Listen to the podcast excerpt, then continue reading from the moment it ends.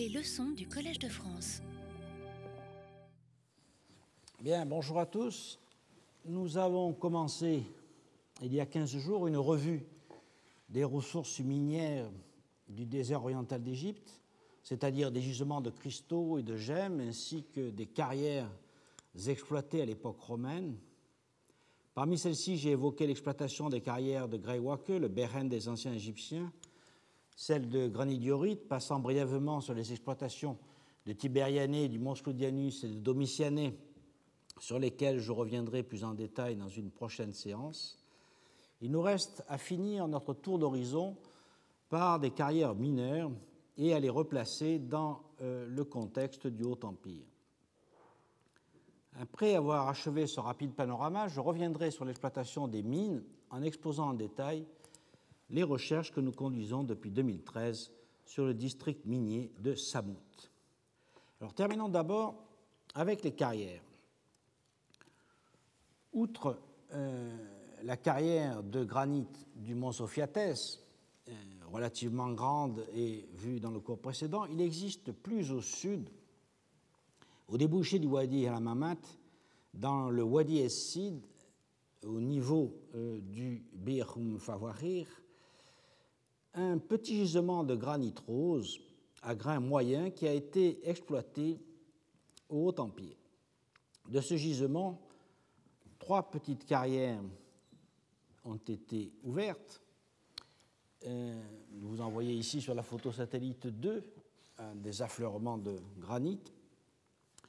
Une d'entre elles présente des fûts de colonnes dégrossis avec des coins et dont on voit ici un exemplaire.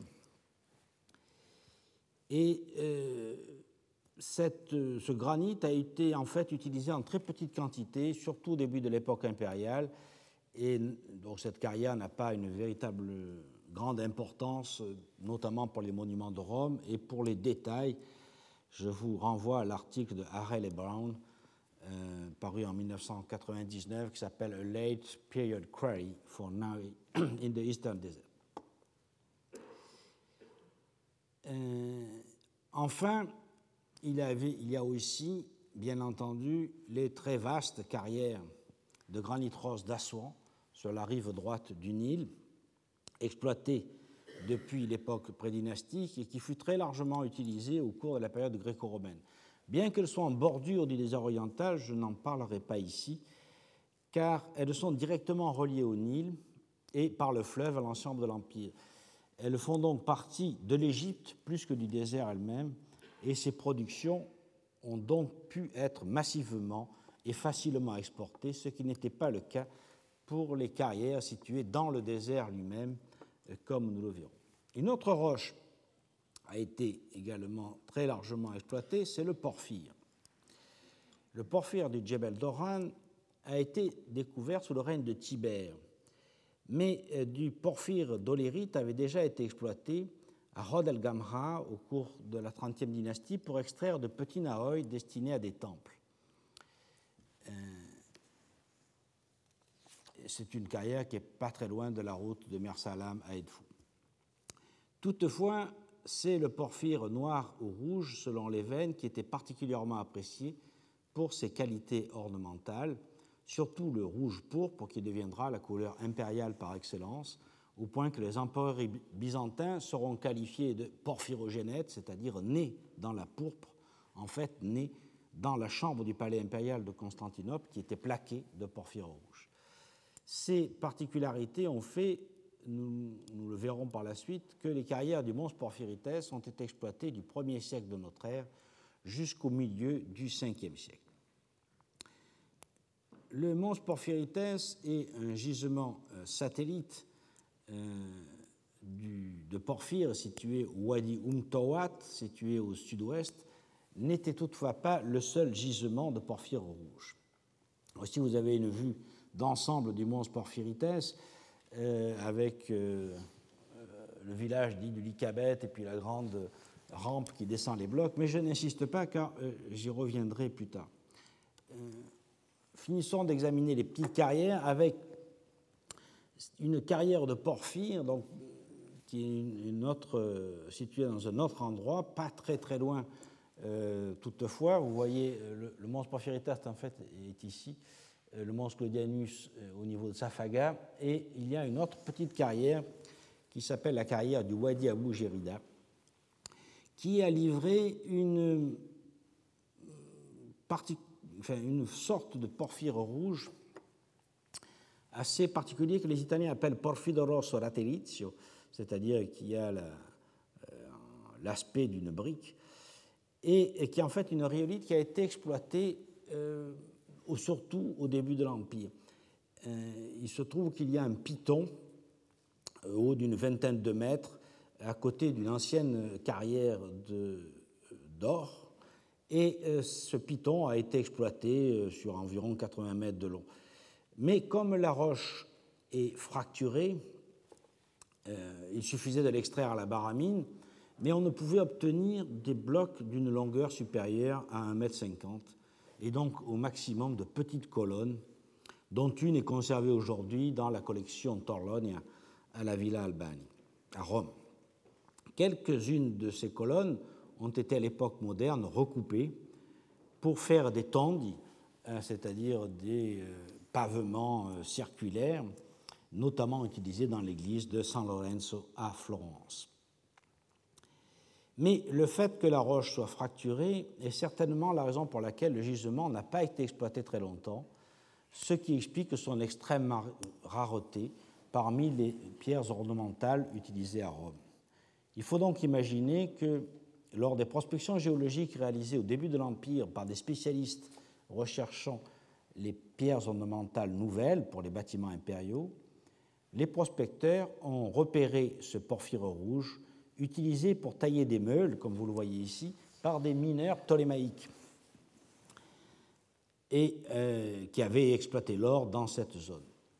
Ils sont remontés à la source, ils l'ont trouvé, extrait quelques blocs, peut-être au cours d'une ou deux campagnes, puis ont considéré que le gisement ne méritait pas d'être exploité en grand, comme le sera celui du mons Claudianus. J'émets l'hypothèse que cette phase de prospection, qui n'est pas datée sur le terrain, donc cette phase de prospection et de tentative d'exploitation fait partie de ces explorations qui ont été réalisées sous Tibère, époque où les gisements de granit de Baroud et de porphyre du Djebel Doran furent découverts. Ce serait justement la découverte du porphyre rouge et noir de la montagne, qui s'appellera alors le mons Porphyrites, qui aurait rendu inutile la poursuite de l'exploitation du petit gisement du Wadi Abu Gerida.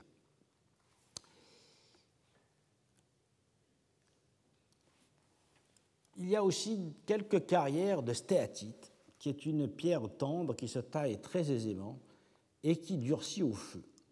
Elle a été occasionnellement exploitée à l'époque romaine, surtout localement, je dois dire, pour des décorations et des sculptures.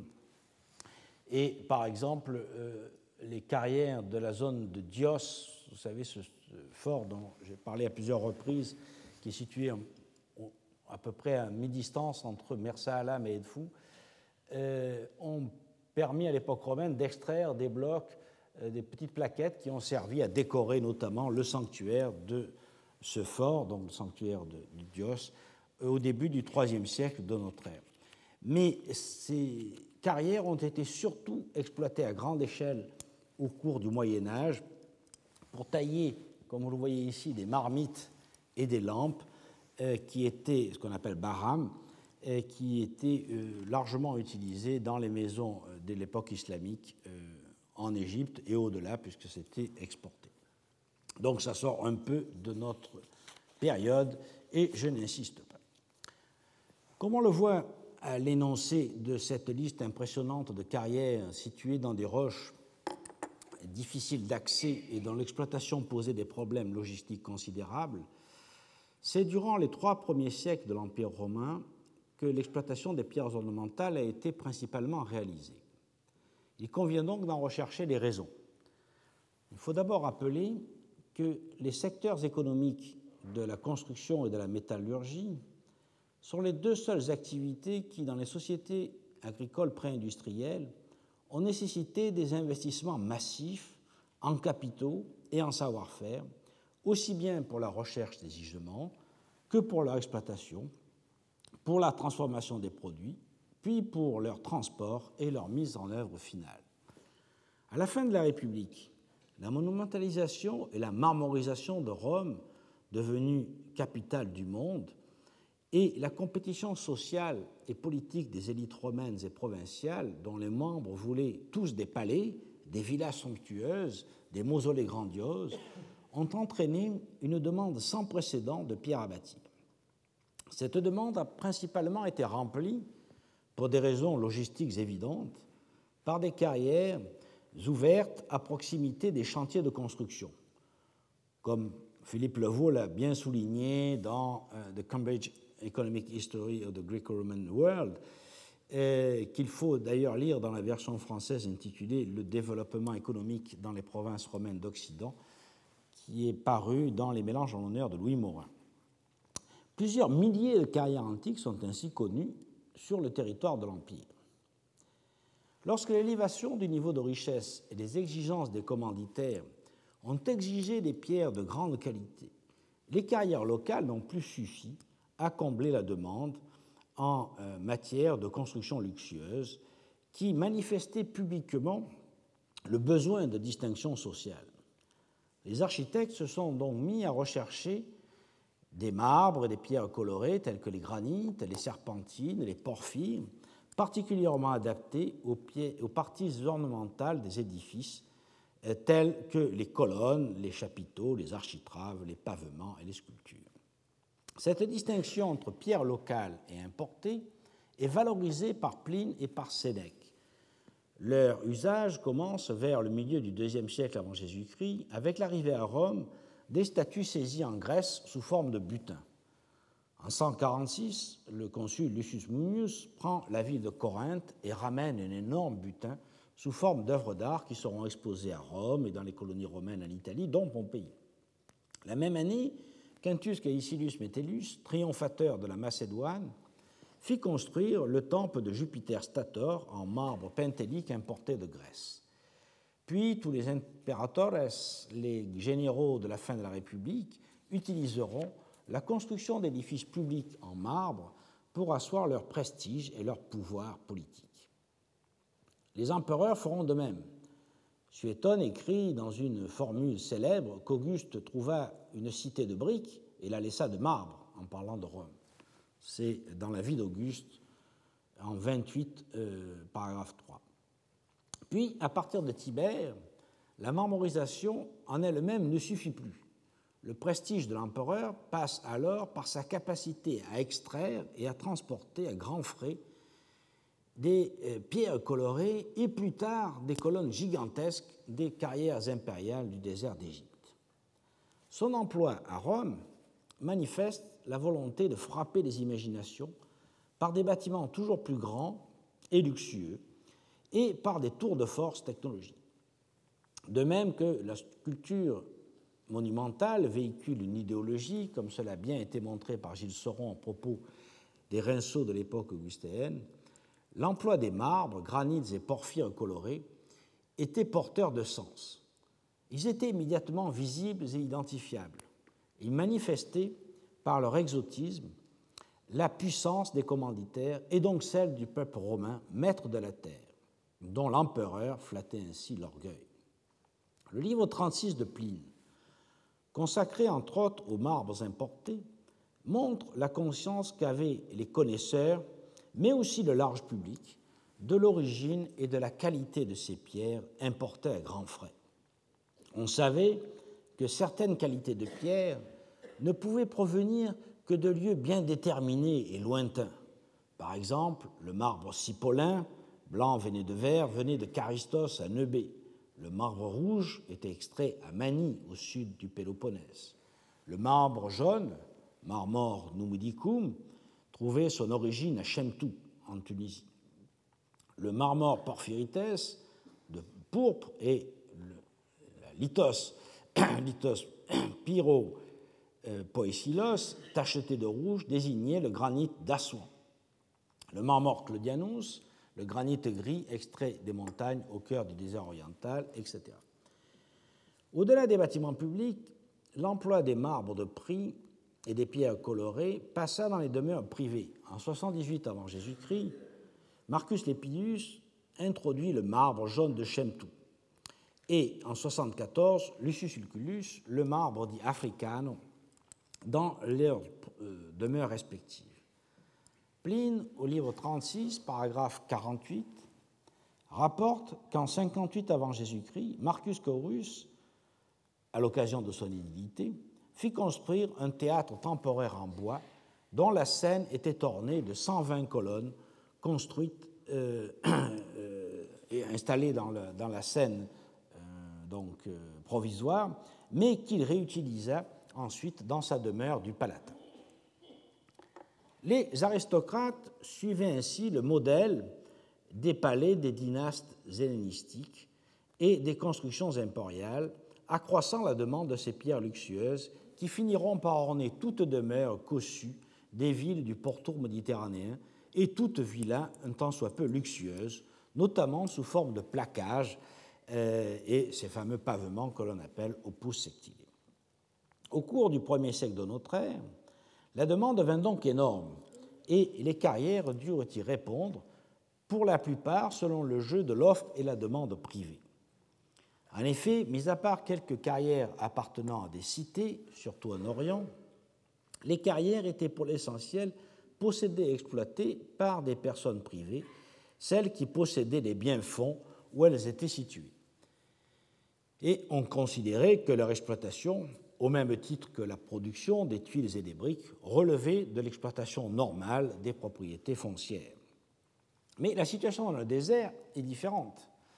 En effet, du fait de l'éloignement des zones habitées et du fait des extraordinaires difficultés de survie dans ces zones arides et très chaudes, l'initiative privée était incapable de lancer et d'organiser leur exploitation. C'est la conjonction de la demande impériale en construction grandiose, manifestant son pouvoir sans limite, et la grande difficulté d'extraire ces pierres qui conduisit à la mise en exploitation à grande échelle de certaines carrières du désert oriental. L'empereur Tibère d'abord, puis Néron et surtout Domitien, avant les Antonins, chargea l'armée d'organiser et de sécuriser ces carrières qui employaient une abondante main-d'œuvre formée de salariés et de membres de la familia impériale, c'est-à-dire des esclaves qui appartenaient à l'empereur. Les salariés étaient des tailleurs de pierre et des forgerons qualifiés, recrutés, nous le verrons à propos du Mons Claudianus, assez souvent à Alexandrie ou à Assouan, et ils étaient bien payés. La main-d'œuvre non qualifiée était fournie par l'empereur sous forme d'esclaves et quelquefois de prisonniers de guerre. Nous avons vu que beaucoup de sites furent exploités à des degrés divers, mais deux l'ont été sur une échelle extraordinaire, le complexe du Mons Claudianus et celui du Mons Porphyrites. Ces carrières et leurs bâtiments d'exploitation ont été fouillés récemment par une équipe anglaise dirigée par David Peacock et Valerie Maxfield, mais la compréhension de leur fonctionnement vient de l'abondante littérature fournie par les ostracas, retrouvés par milliers sur ces sites et étudiés par Jean Bingen, Hélène Cuvigny, Adam Bülow-Jacobsen et Wilfried Vandringen.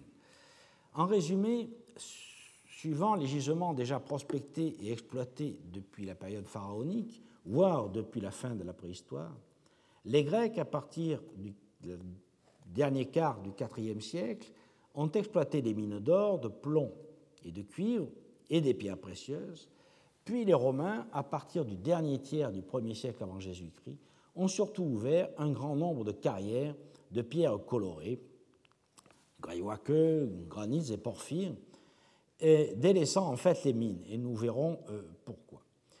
Et enfin, au cours de l'Antiquité tardive, les mines d'or ont été remises en exploitation. C'est ce thème de l'exploitation de l'or sur lequel je voudrais insister maintenant en présentant les fouilles d'un district minier aurifère exploité au cours de la période pharaonique et de l'époque ptolémaïque, avec une courte réoccupation à l'époque romaine tardive, puis au début de l'époque islamique, ou plus exactement vers le Moyen Âge. De 1900 1993 à 2014, l'équipe de recherche des déserts orientaux, dirigée alors par Hélène Cuvigny, a poursuivi des recherches sur les forts de l'armée romaine qui jalonnaient les routes reliant le Nil à la mer Rouge. Puis, en 2014 et 2015, notre équipe, désormais conduite par Bérangère Redon, qui est chercheur au CNRS et rattachée à la Maison de l'Orient, un centre de recherche implanté à Lyon, et par Thomas Fauché, lui aussi chercheur au CNRS dans le laboratoire IRAMAT, basé à Orléans. Notre équipe, donc, a étudié des gisements d'époque ptolémaïque dont l'histoire est intimement liée à l'exploitation du minerai d'or et à la chasse aux éléphants de guerre. L'or du désert oriental fut exploité dès les premiers temps de la royauté égyptienne, puis par la suite au Nouvel Empire. À l'époque ptolémaïque, le pouvoir lagide engagea une exploitation systématique et intensive des filons aurifères égyptiens pour asseoir sa puissance et mener une politique étrangère ambitieuse dont l'or, évidemment, était l'une des clés. Les installations antiques ont été progressivement repérées par des prospections conduites dans cette région depuis le XIXe siècle, par Jean-Baptiste Abelzoni, puis par Jordan Gardner Wilkinson au début du XIXe siècle, et plus récemment, après divers autres chercheurs, par Dietrich et Rosemary Klemm, qui, à partir de 1989, ont prospecté de façon très intensive cette région, donnant lieu à un certain nombre de publications, dont la dernière est parue en 2013 et fait un point général. Mais la région a été aussi prospectée pour d'autres raisons par Henry Wright et Stephen Sidebottom dans les années 1990 et 2000, et ce sont sur ces travaux que nous nous appuyons. Ces prospecteurs ont en effet permis de découvrir plus de 250 sites miniers, incluant des mines, des installations liées à leur exploitation et des villages de mineurs. Mais aucune fouille de site n'a été réalisée jusqu'à présent, à l'exception des travaux de la mission de l'Oriental Institute de Chicago au Bir Umm Fawakhir, une zone minière exploitée à plusieurs reprises, notamment au Nouvel Empire puis sous les Ptolémées, et surtout au début de l'époque byzantine. De notre côté, nous avons débuté des travaux par l'exploitation de la zone minière de Samout, située entre Edfu et la mer Rouge. Donc, vous voyez ici Edfu, c'est-à-dire l'ancienne Apollonopolis la Grande, et la mer Rouge et principalement le port de Bérénice. Le site de Samout se trouve à peu près au milieu entre le Nil et la mer Rouge. Cette zone comprend des vestiges du Nouvel Empire, de l'époque ptolémaïque, de la période romaine et du Moyen Âge. Ces travaux que je vais vous présenter ont été publiés de manière préliminaire dans plusieurs articles, dont un intitulé « Les mines d'or ptolémaïques, résultats des prospections » dans le district minier de Samout, paru dans le bulletin de l'Institut français d'archéologie orientale au Caire en 2013. Un autre article un peu plus récent de Bérangère Redon et de Thomas Fauché, intitulé Gold Mining in Early Ptolemaic Egypt, New Discoveries in the Eastern Desert, est paru dans Egyptian Archaeology, numéro 46, au printemps 2015. Il donne donc les principaux résultats de la campagne 2014.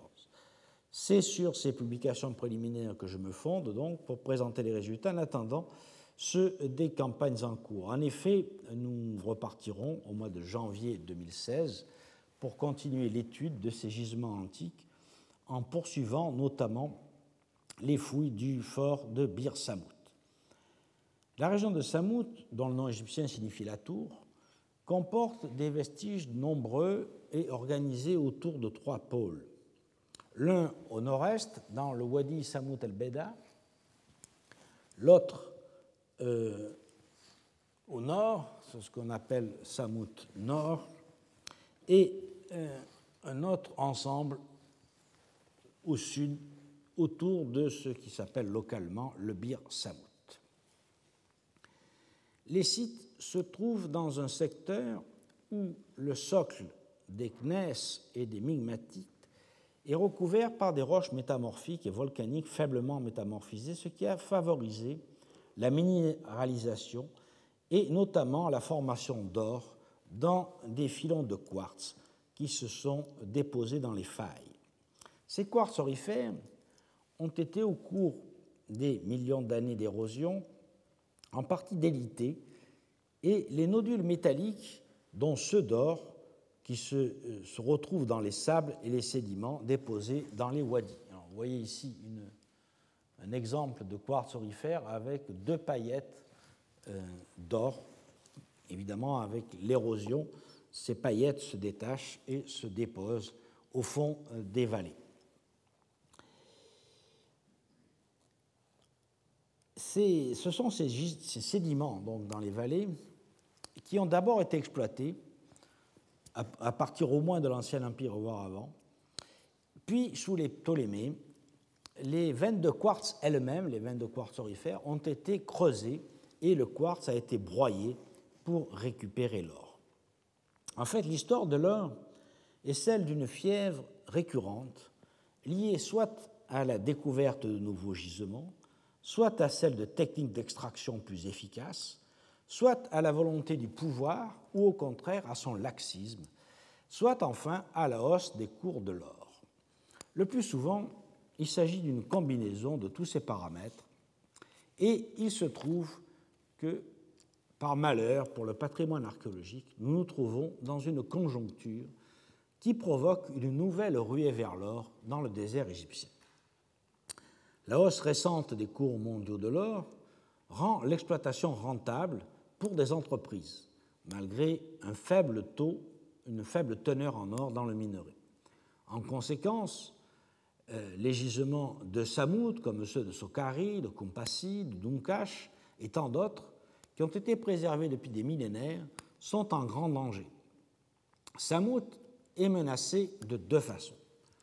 D'une part, une entreprise minière a obtenu la concession de toute la zone avec licence plus ou moins tacite de détruire tout ce qu'elle veut. Ainsi, durant l'année 2013, l'entreprise a détruit au bulldozer toute la partie nord de l'un des complexes ptolémaïques de Samout Nord pour effectuer des carottages. Vous voyez sur cette photo qui a été prise en 2013 le bastion nord d'un des bâtiments de Samout Nord qui est intact. Et l'année suivante, le bulldozer avait détruit une partie de ce bastion. Donc ça, c'est une première menace. Une deuxième menace est liée aux chercheurs d'or.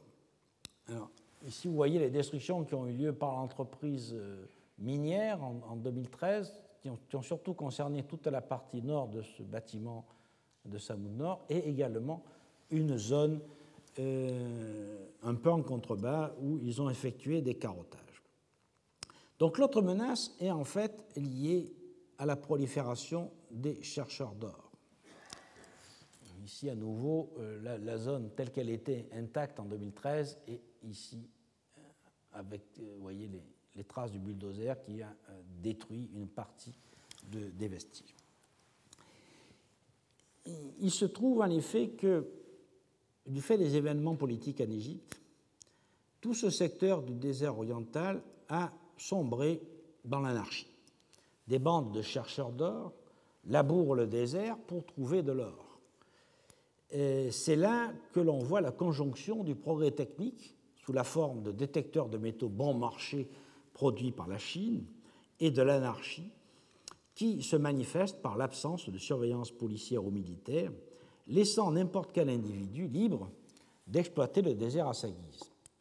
Les chercheurs d'or viennent de la vallée du Nil. Leur technique est simple. Ils décapent le sol avec des bulldozers, puis ils étalent les déblais et utilisent des détecteurs de métaux pour récupérer les nodules métalliques.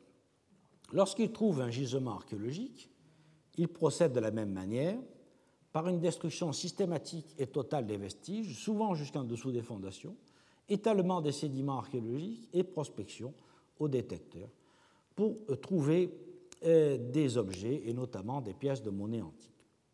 Le gisement de Bir Samout dont je parlerai plus en détail tout à l'heure, a été ainsi en partie détruit, de même que plusieurs sites alentours, dont ceux que nous avions fouillés ou prospectés, par exemple Didumoy ou Campassis.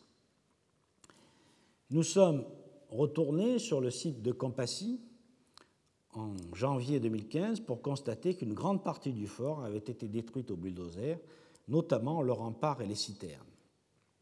Alors, vous voyez ici une vue de Campassis avec une tranchée ouverte au bulldozer à travers le fort. À Bir Samout, qui était absolument intact jusqu'en 2012, les dégâts ont porté, par exemple, sur la porte. On voit ici une première attaque qui avait eu lieu avant 2013, et on voyait apparaître les parements de la porte d'entrée. Et en 2014, toute cette partie avait été détruite au bulldozer pour essayer donc de trouver des vestiges commercialisables. De la même façon, le bastion ouest du fort de Bir Samout a été totalement détruit au bulldozer, et vous voyez ici le rempart détruit, ce qui s'avère à être les bains, j'en reparlerai tout à l'heure, et le dépotoir qui a été ainsi bouleversé avec des engins mécaniques. Il fallait donc, dans ces conditions, intervenir d'urgence, et une première campagne a eu lieu en janvier 2013 qui a surtout consisté à prospecter systématiquement la zone afin de repérer les sites archéologiques et à lever le plan de Samout Nord, ce qui a été très utile puisque, comme je vous l'ai montré, une partie du site a été détruite quelques mois après. Cette opération de prospection a donc été réalisée au bon moment, juste avant que l'irréparable ne soit commis. La seconde campagne, en janvier 2014, a débuté les fouilles des deux ensembles ptolémaïques de Samout Nord et de Bir Samout. Et étant donné l'urgence de la situation et le risque que tout le site soit détruit l'année suivante, nous avons donc à ce moment-là fait porter nos efforts sur le bâtiment 1 de Samout Nord et sur les dépotoirs de Bir Samout. La deuxième campagne a eu lieu en janvier 2015 et elle a consisté à terminer la fouille du bâtiment 1 de Samout Nord, à fouiller le bâtiment 2 et à dégager des structures circulaires qui avaient été à l'origine interprétées comme des laveries et qui se sont révélées être des moulins à écraser le minerai. Dans le fort de Bir Samout, nous avons fouillé le rempart, l'aile ouest, les casernements, comprenant des thermes, et nous avons commencé à dégager le puits. Et nous avons continué alors la fouille du dépotoir sud. Parallèlement, une équipe séparée a prospecté le site de Samout El Beida, dont Alexandre Rabot a relevé le plan, et a travaillé sur l'habitat médiéval de Samout Nord, dont le plan a été réalisé et quelques structures ont été fouillées par Julie Marchand.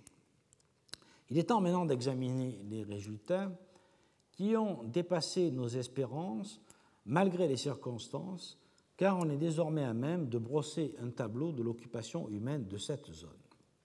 Alors commençons quand même par la première occupation, qui est celle du Wadi Samout El Beida, ici en partie nord, où un village de mineurs du Haut Empire, très vaste, a été décelé. Vous voyez ici une photo satellite du Wadi avec toutes les petites cabanes qui s'égrènent le long des deux côtés du Wadi.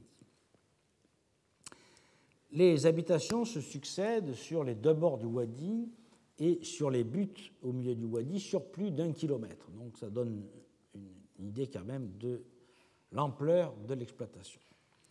Le site avait déjà été prospecté par Dietrich et Rosemarie Klemm, qui le décrivent dans leur ouvrage « Gold and Gold Mining in the Ancient Egypt and Nubia », paru donc en 2013. Ils ont alors dénombré plus de 200 cabanes associées à des meules. Voici un exemple un peu plus rapproché de ces cabanes, une vue au sol. Toutes ces cabanes sont à peu près de même type, c'est-à-dire rectangulaire avec des angles arrondis ou parfois rondes, et elles sont liées à des plateformes de travail où l'on trouve des meules dormantes en forme de table associées à des molettes pour broyer le minerai. Il semble que les Égyptiens de cette époque aient exploité surtout des placères, des alluvions chargées de paillettes d'or. Le peu de céramique recueillie renvoie au Nouvel Empire, de même que les techniques de broyage. Ensuite, le secteur a été abandonné pendant assez longtemps avant d'être, probablement parce qu'on considérait que le gisement était épuisé, avant d'être réoccupé à l'époque ptolémaïque avec la construction de ce complexe que nous appelons Samoud Nord. La construction des bâtiments de Samoud Nord a été motivée par l'existence d'un filon de quartz exploité sur une longueur apparente de 360 mètres. Alors, vous voyez ici la photo satellite, ici la tranchée qui a été ouverte par les mineurs grecs de l'époque ptolémaïque et qui donc vide en quelque sorte la faille qui contenait le quartz aurifère et de part et d'autre les bâtiments qui ont été construits, les bâtiments d'exploitation qui ont été construits. La partie supérieure du gisement, alors vous voyez ici une vue de la tranchée avec ici une échelle qui a été mise en place récemment par l'entreprise minière pour explorer le gisement à nouveau. Et vous voyez, en fait, les travaux antiques se limitent à une tranchée d'une profondeur d'environ 1,20 m, parfois un peu plus loin, un peu plus profond, et quelquefois avec quelques diverticules, car, bien entendu, il s'agissait de suivre la faille et les dépôts de quartz aurifère. Cette tranchée, donc, porte des traces caractéristiques d'attaques au pic qui datent de l'Antiquité, alors que les puits, par exemple celui-ci, les puits verticaux qui ont été explorés en 2014 par une équipe spécialisée dirigée par Florence Térégéol, ont été forés au début du XXe siècle par une entreprise anglaise qui a tenté de remettre en exploitation la mine, mais qui a dû renoncer après cette exploration en profondeur, probablement à cause de la faible teneur en or du minerai. Toute la chaîne de préparation depuis l'extraction jusqu'à la fonte est présente sur le site. Elle débute à la sortie de la mine par un premier travail de préparation des minerais qui consiste en un tri et en un concassage du minerai matérialisé par des emplacements de travail individuels avec des accumulations de blocs de quartz blanc qui en fait correspondent aux stériles, vous voyez, qui sont ici, associés à des blocs d'enclume où on écrasait donc les blocs extraits de la mine. L'étape suivante, qui vise à amener le minerai à une taille suffisamment fine pour être moulu, est représentée par des tables d'enclume auxquelles sont associés des percuteurs. Enfin, la production de la farine, c'est-à-dire la poudre de minerai, était réalisée dans de grands moulins circulaires. À la suite de ces opérations, les mineurs avaient à disposition un ensemble enrichi bon à être fondu. La présence d'un four sur le site laisse penser que l'étape métallurgique, c'est-à-dire la fonte, prenait également place sur place. Avant d'aborder les vestiges archéologiques, il convient de citer les principaux passages du célèbre texte d'Agatharchide concernant l'exploitation des mines d'or dans le désert oriental. Agatharchide écrit au IIe siècle avant Jésus-Christ, mais nous pouvons appliquer, disons, ces enseignements à la phase légèrement antérieure.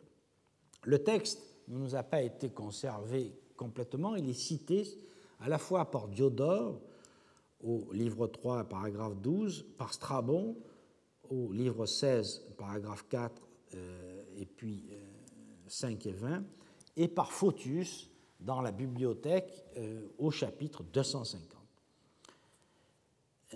Que nous dit Agatharki? Il nous dit, et je cite, « Dans les montagnes où l'on trouve l'or, on incendie par des feux de bois les endroits abrupts dont la roche est très dure. On les attendrit par le feu, puis on se met au travail. Là où la pierre est tendre, on la fend au ciseau. En tête des travailleurs, il y a un ouvrier qui sélectionne les pierres. Quand il a tracé le chemin aux mineurs, tout l'ouvrage est partagé de la façon suivante aux misérables qui y sont astreints. Ceux qui sont vigoureux et jeunes brisent à coups de masse de fer le sol qui luit comme du marbre.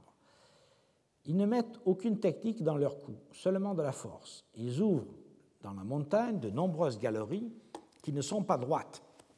Le gisement aurifère allant tantôt vers le haut, tantôt vers le bas, tantôt vers la gauche, tantôt en oblique et tantôt de travers, à peu près comme les racines des arbres.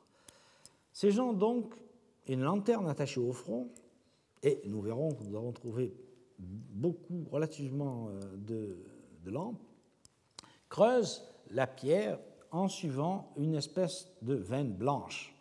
Changeant continuellement leur coup de position, ils jettent sur le sol les fragments de pierre, non à la mesure de leur commodité ou de leur vigueur, mais sous les yeux d'un contremaître qui ne les gronde jamais sans les frapper.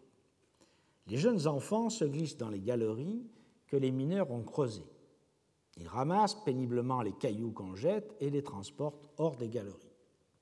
Les gens âgés, et pour la plupart les malades, reçoivent d'eux les pierres et les emportent pour les remettre à ceux que l'on appelle les surveillants. Ceux alors qui ont moins de 30 ans et dont les coups sont vigoureux prennent des mortiers de pierre, du type de ce qu'on voit là, et avec des pilons de fer, ils broient énergiquement la pierre et en font des morceaux, dont le plus gros est à peu près de la taille d'une lentille. Ils les distribuent sur le champ à d'autres ouvriers. Et voici quel est le travail des femmes amenées dans les bagnes avec leurs maris ou avec leurs parents. Il y a une série de meules qui tournent et sous lesquelles elles le jettent à la pierre pilée. 3 femmes se mettent de part et d'autre du même bras de meule dans un accoutrement affreux qui ne cache de leur corps que le sexe. Elles meulent jusqu'à ce que les fragments calibrés qu'on leur a donnés soient réduits à l'état de poudre. Tous ces gens qui sont tombés dans l'infortune qu'on vient de décrire aimeraient mieux mourir que de vivre. La poudre obtenue par le travail des femmes leur est reprise par ceux qu'on nomme les laveurs. Ils répandent la pierre meulée sur une large planche dont la face est polie. Elle est posée non de niveau mais légèrement inclinée. Ils y versent ensuite de l'eau et malaxent avec leurs mains légèrement d'abord puis plus fort. Ainsi, la terre se dissout et s'écoule avec l'eau sur la pente de la planche. Ce qui est solide et utilisable reste sur le bois. Alors, vous voyez ici un exemple d'une mine d'or en Tanzanie, publiée par Clem, qui est exactement ce que décrit Agatharkid, c'est-à-dire des ensembles de planches de bois plates sur lesquelles on fait couler de l'eau avec le sédiment de façon à éliminer les sables stériles qui s'en vont avec l'eau et se déposent alors les particules lourdes et notamment l'or. Après des lavages répétés à l'eau, continue Agatharkid, celui qu'on appelle le laveur prend délicatement la pierre avec des éponges douces et serrées, il la frotte un certain temps, enlève ce qu'il y a encore de léger et de mou dans les anfractuosités et le rejette, tandis que et il laisse trier sur la planche ce qui est lourd et brillant et ce qui est donc un métal difficile à déplacer à cause de sa pesanteur naturelle. Ce laveur donc débarrasse ainsi les paillettes d'or de leurs impuretés et les remet aux fondeurs. Ceux-ci prennent ce qu'ils recueillent en quantité d'une mesure et d'un poids déterminé et le mettent dans un vase en terre. Ils y mettent la proportion de la quantité, un morceau de plomb et des grains de sel, un peu d'étain et du son d'orge. Ils couvrent le vase d'un couvercle hermétique, ils l'enduisent de toutes parts et le font cuire dans un four pendant 5 jours et 5 nuits sans arrêt. Le jour qui suit, ils soumettent le mélange passé au feu à un refroidissement léger et ils versent dans un autre récipient. Ils ne retrouvent rien des ingrédients qu'ils avaient mis avec l'or, mais ils retrouvent la masse d'or telle qu'elle l'était, avec une légère perte due au scorie. Donc c'est un texte tout à fait fondamental parce qu'il nous décrit parfaitement le processus que nous allons pouvoir illustrer parfaitement par cette fouille de Samoun Nord. 4 ensembles de bâtiments, en effet, sont liés aux divers processus d'extraction et de raffinement de l'or. Alors, vous voyez ici le plan général avec le filon aurifère. Ici, un grand bâtiment que nous avons appelé le bâtiment 1, qui correspond principalement à l'administration et au lieu de stockage et aux dortoirs. Ici, un autre bâtiment avec des dortoirs et des plateformes de concassage.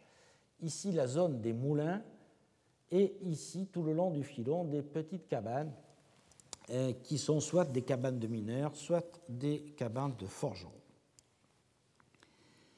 L'édifice 1, approximativement rectangulaire, qui mesure 58 mètres par 36, comprend 4 corps de bâtiments construits autour d'une cour centrale.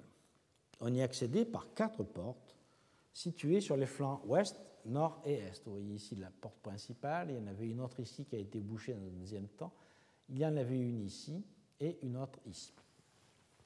Donc, on ne peut pas dire que ce soit véritablement un fort, puisqu'il y a beaucoup d'entrées et que l'ensemble n'est pas véritablement conçu pour être défendu. La porte principale donc, est localisée au sud-ouest. On y parvenait par un chemin muletier qui arrive ici et qui y arrivait à la suite d'une série de lacets. Vous voyez, qui commence là et on arrive ici. Le bâtiment 1 est construit totalement en granit, extrait d'un affleurement situé sur le flanc oriental qui a été exploité comme carrière. Les sols sont partout recouverts d'une couche de sédiments fins argileux qui provient principalement de la fonte déliant des murs. L'entrée large de 2,10 m n'est défendue par aucune tour et il ne semble pas qu'elle ait comporté de véritables portes. Le couloir débouchait sur la cour centrale que l'on voit ici, et où se trouve une dépression carrée creusée dans le rocher que on peut voir ici, dont on attendrait qu'il s'agisse d'une citerne, mais que sa construction ne permet pas d'attribuer à la fonction de réservoir d'eau, car l'ensemble dépend de lui. Ceci dit, il est possible que les travaux n'aient pas été terminés et que cet ensemble ait été conçu comme étant une citerne, mais le site a pu être abandonné avant que les enduits ne soient faits. L'aile bordant le côté sud de la cour, c'est-à-dire ici, et nous allons voir plus en détail ici, donc cette aile ici, est bordée a servi principalement de réserve, et on y a trouvé notamment des silos à grains, et on y a également trouvé une porte en bois cloutée à penture de fer qui montre que cette partie était fermée et n'était pas accessible sauf autorisation spéciale. La pièce 126 qui est située ici comporte un foyer en son centre. On y a découvert un pied de statue en argile crue qui comporte quelques traces de dorure, et donc cela laisse penser que cette pièce était un sanctuaire. C'est d'ailleurs le seul endroit de cet ensemble où on a pu émettre l'hypothèse qu'il s'agissait d'un sanctuaire. Toutefois, mis à part le fait que la pièce est enduite intérieurement et qu'il y a un foyer au centre, Aucune autre découverte que le pied ne vient conforter cette interprétation. On n'a trouvé notamment ni statuettes ni inscriptions, mais cela n'est pas complètement étonnant dans la mesure où, nous allons le voir, le site a été occupé très peu de temps et il est probable que les aménagements et les mobiliers cultuels aient été enlevés lorsque le site a été abandonné. L'aile ouest du fort comprend les pièces ici, 105 à 116, et l'aile ouest est dotée ici d'aménagements particuliers. La pièce 116 était une cuisine où l'on a trouvé 3 fours pour faire des galettes et un grand four à pain faisant saillie sur le mur d'enceinte, ce que vous voyez là. Dans la salle voisine, qui a malheureusement été détruite par le bulldozer, ici, on avait pu repérer, avant les dégâts, 3 banquettes adossées aux murs ouest, nord et est, qui montrent qu'il s'agissait d'une salle à manger. Tout cet ensemble pourrait correspondre à une partie des appartements du commandant du fort, l'ensemble 115-117 étant destiné aux réceptions et la pièce 116 donc étant une cuisine. L'aile nord, c'est-à-dire ici, et qui comprend les pièces 106 à 111, est fondée sur le point le plus haut de la colline et fait saillie par rapport au mur extérieur du complexe. C'est un bastion qui devait comporter un étage. En effet, c'est le seul endroit où, et on le voit bien ici dans cette photo après la destruction par le bulldozer, c'est le seul endroit où les pièces sont totalement remplies de débris. Et on y trouve effectivement des pierres, de l'argile, mais aussi des végétaux qui doivent provenir du plafond. Comme les murs sont préservés sur environ 2,50 m de hauteur, on doit en conclure que le remplissage provient d'un étage qui est aujourd'hui disparu. Les murs ont conservé leur sol et leurs enduits d'argile. Vous voyez ici les sols et l'enduit d'argile qui plaque le mur, et ils étaient couverts d'amphores abandonnés, dont une contenait des figues sèches destinées à un personnage dont l'inscription marquée sur l'amphore nous dit qu'il s'agit d'un trapezophoros, c'est-à-dire d'un banquier ou d'un comptable. Ce pourrait être un personnage en charge de la comptabilité de l'or. Dans ce secteur ont été également trouvés une coupe en albâtre, un plat en faïence et des amphores à vin de Cnide, de Chio et de Phénicie. L'ensemble de ces caractéristiques en fait un bâtiment à part, mieux protégé et habité par des officiels. On doit donc considérer que c'est dans cet édifice que résidait le personnage en charge de l'exploitation de la mine ainsi qu'une partie de ses collaborateurs. L'aile orientale du complexe 1 est la plus développée. L'aile orientale, c'est celle-là. Elle est séparée en deux par l'entrée 134, que vous voyez là, qui, comme je vous l'ai dit, a été bouchée ultérieurement. Sans doute, cette entrée était de même importance que l'entrée principale ouest. Elle débouche sur une zone extérieure, qu'on voit ici, qui est en pente douce, où se trouvait la carrière qui a servi à extraire les blocs permettant la construction, et un four sur lequel je reviendrai, et également un dépotoir qui était situé devant la porte.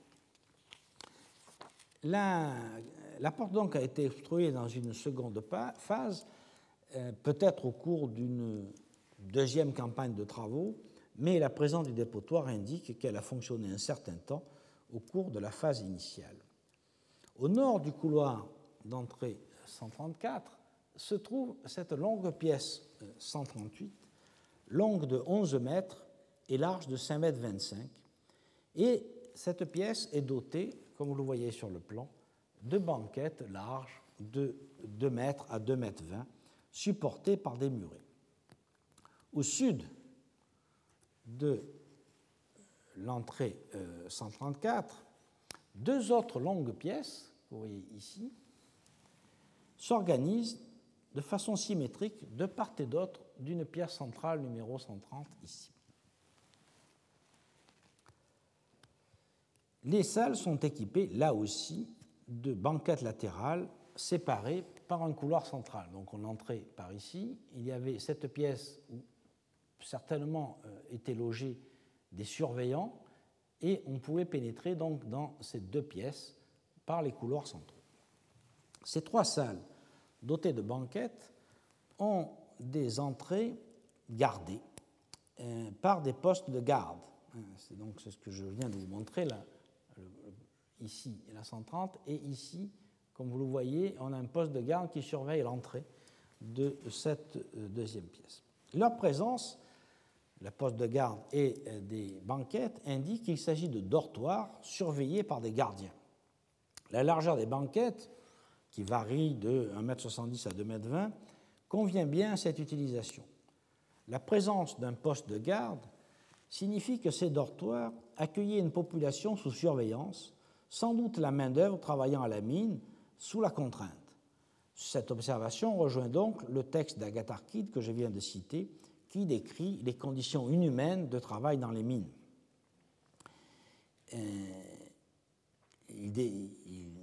Agatharchide, dans un passage que je n'ai pas cité, écrit, c'est le paragraphe 26 dans la citation de Photius, que les travaux étaient faits par des individus condamnés pour quelques crimes, des prisonniers de guerre, et avec eux ceux qui avaient été victimes d'accusations injustes et qui avaient été livrés à la prison par animosité. Au nord de cet ensemble, trois pièces. Alors voici ici un autre de ces dortoirs qui sont donc très caractéristiques, avec le couloir central au milieu et les banquettes sur les côtés. Et au nord de cet ensemble, accolé au dortoir 138, on trouve trois pièces qui ont dû être des logements pour des soldats ou des surveillants. L'une d'elles a livré une amphore de cnide qui avait été réutilisée pour conserver, ou plutôt pour expédier des fromages, et l'inscription nous dit qu'il s'agit de fromages longs et de fromages ronds. La pièce a malheureusement été détruite par le bulldozer et nous avons trouvé cet ensemble dans un coin qui avait été épargné. Et la pièce nord, par contre, ici, la 137, avait été épargnée par le bulldozer et nous avons pu la fouiller et nous rendre compte que dans une phase finale d'utilisation, elle avait été utilisée pour entreposer de grandes quantités de charbon de bois. Le charbon de bois était nécessaire pour alimenter la forge située près de la mine, qui servait à forger et à pointer les outils pour creuser le filon rocheux, mais le charbon de bois pouvait servir aussi dans le four situé sur le plateau à l'extérieur du fort, le four que vous voyez ici. Au total, donc, le bâtiment 1 n'est pas un fort, mais plutôt un bâtiment de contrôle et d'exploitation destiné à accueillir le commandement, certainement des soldats et une partie des prisonniers travaillant dans les mines et les installations de broyage voisines. Sa position dominante, que vous voyez ici sur cette photo, visait sans doute à permettre le contrôle des activités qui se déroulaient à l'extérieur du bâtiment, plutôt que de se préparer à une attaque potentielle venue de l'extérieur. Les soldats logés dans le bâtiment devaient veiller sur la main-d'œuvre, contrainte, donc des esclaves et des prisonniers, qui étaient logés là. Mais Agatharchide montre bien à quel point tout espoir de fuite dans le désert était vain. Seule la mort pouvait délivrer les mineurs de leurs conditions de travail. Dans le texte rapporté par Diodore, au livre 3, paragraphe 13,3, il écrit « Ces malheureux pensent devoir redouter toujours plus l'avenir que le présent à cause des punitions excessives et jugeant la mort plus désirable que la vie, ils l'appellent de leur vœu. » Il est 11h, nous allons faire une pause de 5 minutes et puis nous continuerons à explorer ce gisement et à suivre la chaîne opératoire de production de l'or jusqu'à la fin. Reprenons donc où nous en étions, c'est-à-dire après avoir examiné le premier bâtiment, allons de l'autre côté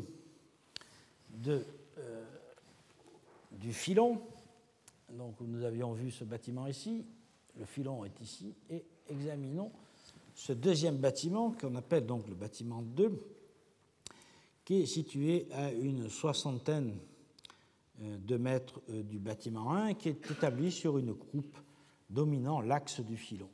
Le bâtiment se présente sous la forme d'un L,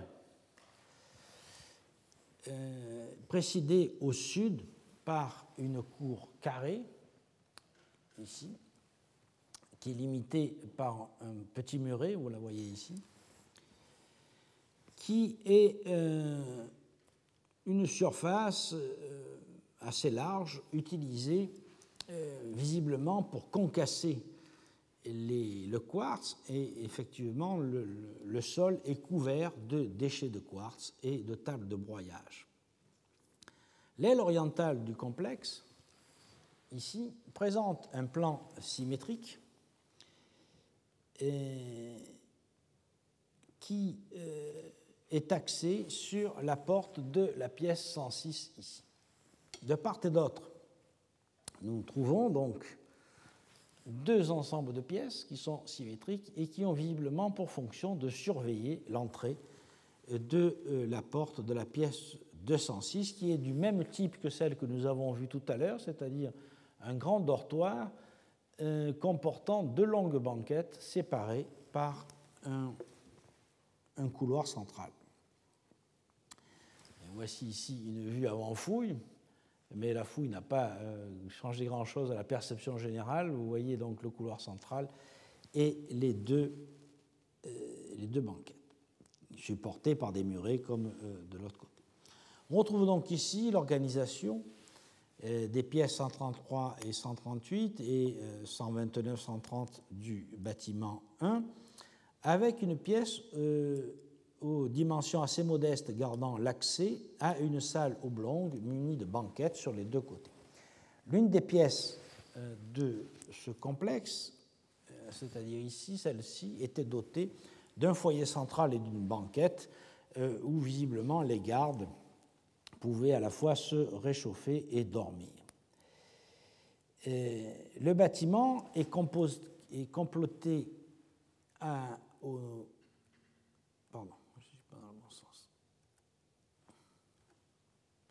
complété au nord-est par un bâtiment plus large, précédé d'une terrasse ici qui a pu servir de logement pour un surveillant, mais nous n'avons trouvé à l'intérieur pratiquement rien. C'est simplement la position dominante avec un accès par un escalier central qui en fait peut-être un bâtiment de contrôle, un logement de contremaître. Le bâtiment 2 est donc un bâtiment d'exploitation. La main-d'œuvre y était logée dans un dortoir gardé, nous l'avons vu, et les ouvriers concassaient le minerai sur les plateformes alentour, c'est-à-dire celle-ci qui est ici, et cette grande plateforme située sur le côté. À l'intérieur du bâtiment 2, nous n'avons trouvé qu'une dizaine de vases, dont une amphore de cnide, une gourde intacte, un lécite de fabrication locale et deux bols. Aucun des potoirs ne se situe autour. Il est donc clair que ce bâtiment a été très peu occupé. Les installations minières sont complétées par une série de cabanes. Le long du filon, un chapelet de cabanes peut être suivi du nord au sud. Elles sont toutes à peu près du même type. J'ai pris simplement l'exemple de la cabane 404 qui est ici, dont vous voyez une photo, qui s'ouvre par une simple porte au nord et qui est entourée de quartz concassé associé à un percuteur trouvé à proximité d'une banquette accolée au mur sud. Elle domine elle-même une aire de concassage que vous voyez ici, qui possède encore sa table de broyage. Les autres cabanes sont associées de la même façon aux filons et à des aires de broyage, toutes matérialisées par la présence d'amas de quartz conclassés et d'enclumes. En revanche, les deux cabanes accolées ici, 402 et 403, correspondent à une forge.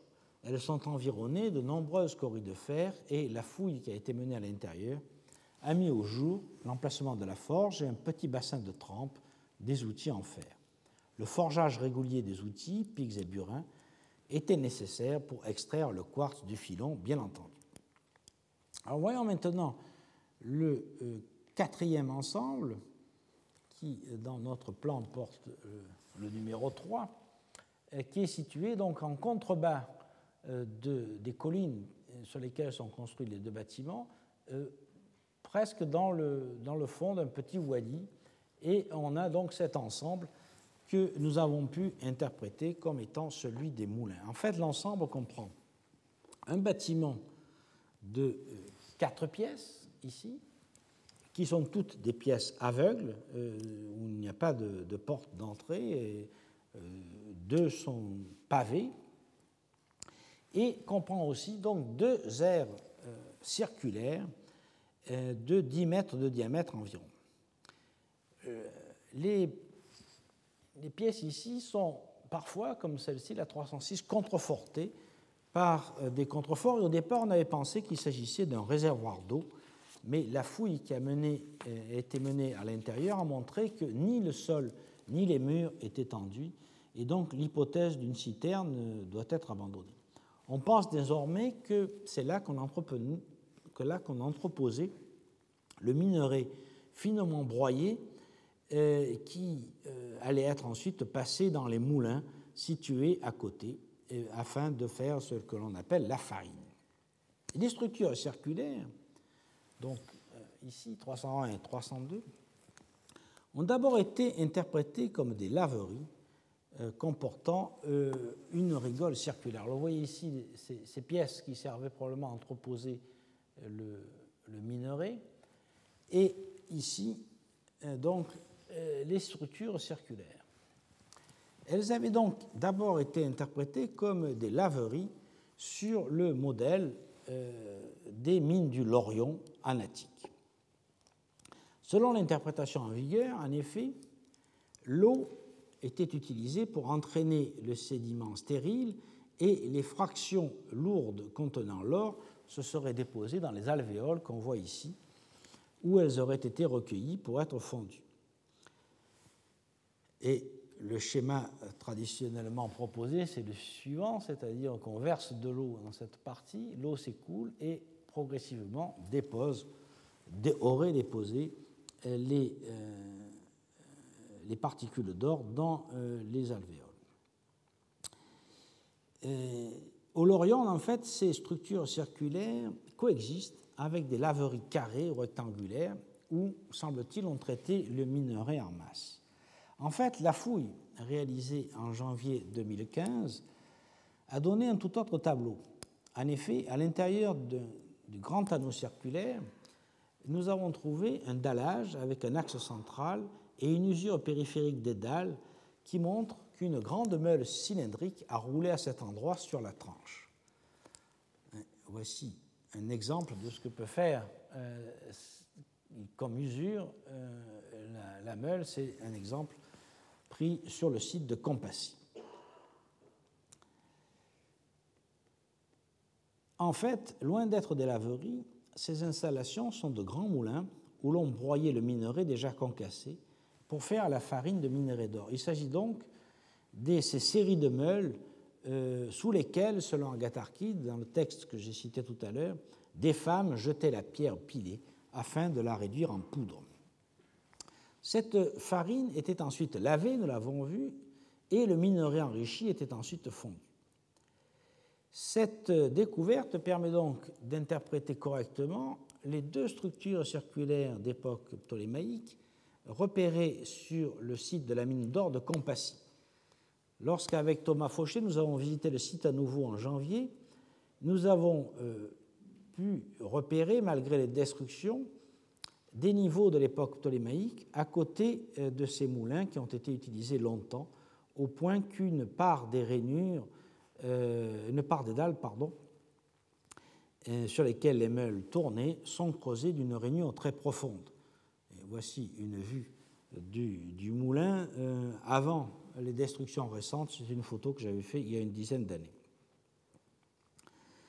Ces moulins servaient à traiter le minerai extrait des mines de Dagbag qui sont égrenées dans les wadis voisins et notamment au nord du site où un filon a été excavé sur une longueur de 300 mètres environ. Vous voyez ici la tranchée qui a été faite par les anciens et ici les travaux très récents au bulldozer faits par les chercheurs d'or qui ont essayé d'extraire à nouveau du quartz aurifère.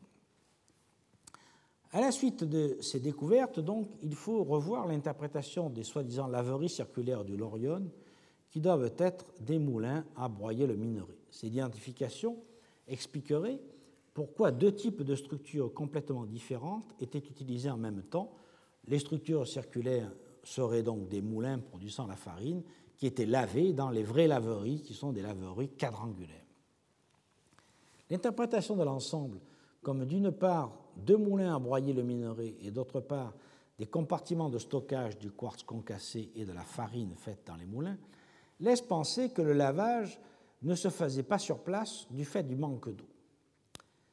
Mais est-ce que cette interprétation résiste à l'analyse? Est-ce qu'on transportait véritablement la farine, qui est quand même assez lourde, jusque dans la vallée pour le traitement final, c'est-à-dire le lavage et la fonte?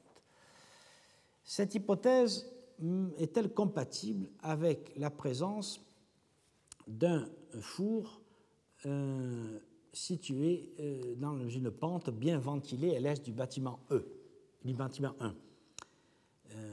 Ce four est un four à coupole qui comportait une sole soutenue par des murets rayonnants. Il est vraisemblable que des creusets dont un fragment a été recueilli étaient posés sur la sole pour fondre l'or. Il semble donc qu'une partie de l'or ait été fondée sur place, mais était-ce seulement à titre d'essai ou pour, par exemple, pour tester la teneur en or des sédiments ou bien véritablement pour la production des lingots? En fait, je crois qu'il faut faire une autre hypothèse qu'il faudra tester dans l'avenir et qui concerne une zone située au nord-est des moulins. Et à cet endroit-là, des blés ont été accumulés à l'époque moderne, vous voyez ici, et a recouvert des vestiges que nous n'avons pas pu dégager l'année dernière. Ils sont recouverts par une dizaine de mètres d'épaisseur de sédiments. Et ces déblais, en fait, ont été accumulés lors des travaux d'extraction réalisés au début du XXe siècle par la compagnie minière anglaise. Il est possible que ces déblais aient enseveli des structures liées au lavage des sédiments, ce qui supposerait l'existence d'un puits qui n'a pas été retrouvé. Mais je crois qu'il n'est pas envisageable qu'une telle concentration d'hommes, que je vais essayer de chiffrer par la suite, dans un tel climat, n'ait pas disposé d'eau à proximité. Il devait donc y avoir quelque part un puits, aujourd'hui totalement recouvert par les alluvions du Wadi. En résumé, une organisation rationnelle et une spécialisation des activités a guidé l'aménagement des installations minières de Samoun Nord. La zone médiane sur la veine de quartz était le lieu d'extraction et de forgeage des outils, nous l'avons vu ici, notamment des broches de fer qui servaient à extraire les blocs. Les cabanes septentrionales et une partie du bâtiment 2 étaient dédiées aux activités de tri, c'est-à-dire les cabanes méridionales qui sont ici, puis les septentrionales qui sont là, et toute cette zone. C'est là qu'on faisait donc le tri, le concassage et le broyage, car tous ces ensembles sont environnés d'aires de concassage. Il est possible dès lors que le dortoir gardé du bâtiment 2, qui est ici, ait accueilli les esclaves ou les prisonniers spécialisés dans ces opérations, qui, d'après Agatharchide, étaient des hommes de plus de 30 ans affectés au concassage, ainsi que des femmes et des vieillards. Les autres ouvriers, les jeunes hommes et enfants, occupés aux travaux pénibles d'extraction du minerai, étaient peut-être, quant à eux, logés dans le bâtiment 1. Une fois concassés à la main, les graviers de quartz étaient ensuite finement broyés par de grosses meules roulant dans les moulins de la zone 3, ce que nous venons de voir, et la fin de la chaîne opératoire est un peu moins assurée. Soit on expédiait la farine de minerai à dos de chameau vers une zone où l'eau est suffisamment abondante pour la concentrer, soit, et c'est ce que je crois, et comme la présence d'un four semble l'indiquer, le lavage était bien réalisé sur place dans une zone que nous n'avons pas pu encore fouiller. En effet, l'existence du puits me paraît nécessaire vu le nombre d'hommes présents. Les bâtiments comptent en effet 4 dortoirs qui présentent un linéaire de lit d'environ 90 mètres. Si l'on accorde généreusement 0,80 m d'espace par personne, on peut y entasser plus de 110 personnes, 112 personnes exactement. À ce total, il faut ajouter les soldats, les gardes, les cadres, les forgerons qui sont logés dans divers bâtiments. Donc un minimum plausible d'une quarantaine ou de cinquantaine d'individus affectés à l'encadrement et à la garde des prisonniers, soit au total environ 150 à 160 personnes. Dans son article fondamental pour nous intitulé « L'organigramme du personnel d'une carrière impériale d'après un ostracon du Mons Claudianus » paru dans la revue Chiron 35 en 2005, Hélène Cuvigny a montré que la consommation minimale des catégories les plus basses des travailleurs était de 3,15 litres par jour. Mais c'est un vrai minimum car le texte est probablement daté de novembre et il faut donc imaginer que la consommation était nettement supérieure en été. Les officiers et les soldats reçoivent, eux, beaucoup plus d'eau, jusqu'à 6 litres par personne et par jour. Il faut donc tabler une consommation minimale d'environ 450 litres pour la main-d'œuvre et environ 6 litres que multiplierait une cinquantaine pour l'encadrement, soit au minimum 700 litres d'eau par jour, auquel il faut bien entendu ajouter l'eau pour les animaux, l'eau pour la trempe des outils, soit une consommation journalière qui ne peut être inférieure, à mon avis, à 1000 litres. Par ailleurs, il faut rappeler que les murs ont été bâtis à l'argile, qui avait donc demandé de l'eau en abondance pour être pétrie. Et de la même façon, un certain nombre de murs, notamment dans le possible sanctuaire ici et dans la zone du bastion nord dévolue à l'habitation de l'encadrement, les murs donc étaient recouverts d'enduits d'argile qui eux aussi avaient demandé de l'eau en abondance pour être préparés. Et il me paraît donc assuré, et je ne vois pas comment on peut imaginer une autre solution, qu'il y avait un puits à proximité, puits que nous n'avons pas retrouvé car il a dû être ensablé, et donc qu'il est donc possible que le lavage soit réalisé sur place. Si on suit cette idée, je crois qu'il n'y a plus d'objection à ce que le four trouvé ici soit bien le four destiné à fondre l'or, et peut-être que le dépôt de charbon de bois mis au jour proximité relative, qui est ici, servait en partie pour alimenter ce four et donc à fondre l'or. Si le fonctionnement du complexe minier est clair, il reste à dater maintenant son exploitation. Aucune monnaie ni aucun ostracon daté n'a été trouvé ni dans les pièces ni dans les deux dépotoirs. La datation repose donc exclusivement sur l'étude de la céramique. Parmi cette étude donc, a permis, au cours des deux campagnes 2014 et 2015, de dénombrer un total d'environ 400 objets, dont 376 vases de céramique. Ces objets se répartissent en 6 catégories: des lampes, de la vaisselle de table, des vases à cuire, des amphores de vin, des tonnelés et de grands vases de stockage. Les lampes, dont vous voyez ici un exemple trouvé en prospection, une lampe complète, les lampes sont au nombre de 13 et elles sont toutes à vernis noir, sauf une de fabrication régionale qui est en pâte marneuse. La vaisselle de table comprend 193 vases, répartis en 3 catégories, des vases à vernis noir, les vases fabriqués à Assouan, et les coupes, les urnes et les bouteilles en céramique marneuse de fabrication régionale, c'est-à-dire qui viennent de la région d'Edfu ou de Thèbes. Trois vases sont de provenance attique, dont une coupelle de type Calix Cup avec une applique en forme de tête de nubien. Les importations attiques et quelques imitations sont caractéristiques par leur forme de la seconde moitié du IVe siècle avant Jésus-Christ. Le service de table comprend surtout des bols et des coupes en pâte marneuse, vous en avez ici un exemple. S'y ajoutent des amphores de table à bancs de pinte et des bouteilles de ce type-là, des lessites qui sont parfois décorées de bancs de pinte. En outre, furent mises au jour 34 urnes et 17 bouteilles en pâte marneuse utilisées pour maintenir l'eau au frais.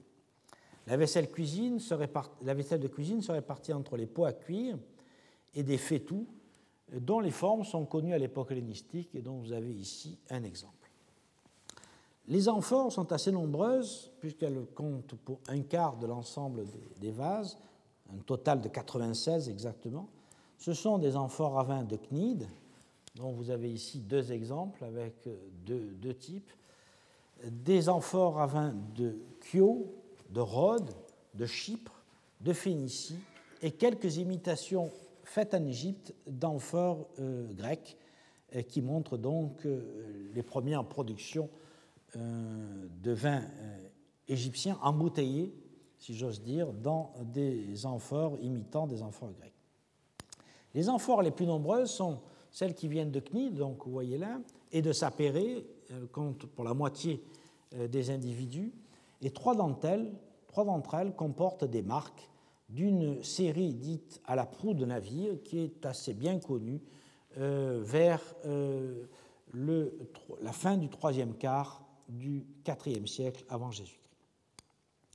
Le grand nombre relatif d'amphores à vin grec montre l'association classique de vaisselle à boire et de conteneurs utilisés dans les banquets à la grecque.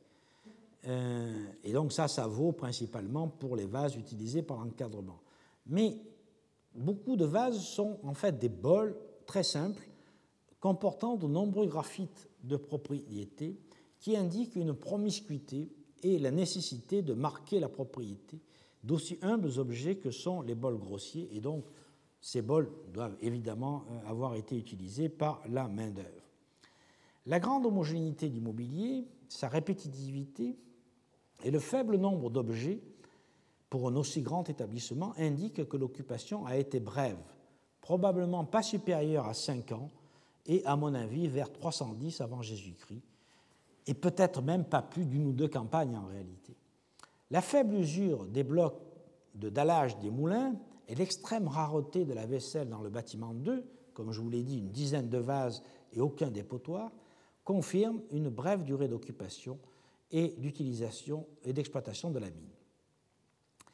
Il est remarquable que le faciès des amphores, mêlant des amphores grecques et phéniciennes, alors vous voyez ici des amphores grecques et des amphores phéniciennes, soit exactement celui qui est représenté sur la scène des vendanges du tombeau de Pétosiris à Touna el-Gebel, daté du dernier quart du IVe siècle avant Jésus-Christ. Samout Nord est donc un site du plus haut intérêt pour sa courte durée d'occupation et par les importations de technologies qui l'attestent. Dès la conquête macédonienne, le roi Ptolémée Ier a appris qu'il y avait de l'or dans le désert oriental et il a envoyé des expéditions pour l'extraire. Ces expéditions comportaient forcément des ingénieurs militaires capables de construire des bâtiments d'exploitation, de diriger les travaux de mines et d'installer des équipements tels que des forges et de grands moulins dont la technologie venait de Grèce. Ce choc technologique a permis d'exploiter une mine qui jusqu'alors ne pouvait pas l'être avec les instruments utilisés à l'époque pharaonique. On remarque aussi la grande place de l'importation des vins des îles de la mer Égée. Il est clair que lors de cette première génération de Grecs en Égypte, ils souhaitaient boire du vin grec et ce n'est qu'après, dans le courant du IIIe siècle avant Jésus-Christ, qu'ils boiront massivement du vin produit en Égypte et commercialisé alors dans des amphores qui imiteront les amphores grecques. C'est d'ailleurs ce qu'on trouve dans le site suivant, celui de Bir Samout, que je vais présenter maintenant. Le Bir Samout comprend en fait un fort très ensemblé. Donc, vous voyez ici, qui est situé à 5 km au sud de Samout Nord, au débouché de ce wadi qui s'appelle le Wadi Samout. Et c'est un fort qui est particulièrement visible, qui a d'abord été vu par l'explorateur Giambattista Belzoni en 1818, et puis qui a fait l'objet d'une visite et d'un plan dans les années 1820 par John Garland Wilkinson, et qui nous a donc donné un plan qui s'avère être d'une grande fiabilité. On y remarque que l'angle sud-est du fort était déjà détruit, que le wadi avait déjà pénétré dans l'intérieur du fort, avait fait des allusions, et on remarque surtout que le puits est situé dans cette partie ouest du site, là où nous l'avons retrouvé cette année.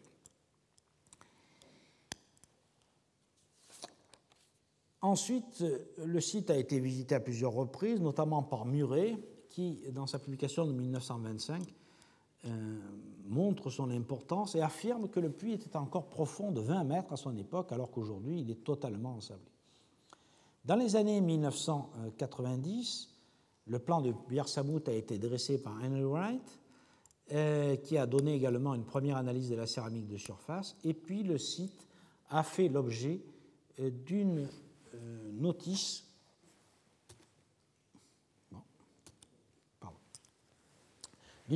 dans l'ouvrage de Rosemary et d'Edrich Klemm, paru en 2013. Les campagnes effectuées en 2014-2015 ont consisté à prospecter le fort et ses environs, et à lever un plan général, ainsi qu'à fouiller l'aile ouest et les dépotoirs. Commençons par les prospections autour du fort. Une recherche systématique des sites autour du fort a donné lieu à la découverte de sites archéologiques désignés sous les lettres A à P que vous voyez sur cette photo. Au centre, il y a le fort lui-même, sur lequel je reviendrai. Et puis, en B, ici, un groupe de cabanes, de plateformes de travail qui sont situées à l'ouest du fort. Certaines sont rondes, d'autres rectangulaires, aux angles arrondis. La plupart ont été détruites ou bouleversées au bulldozer.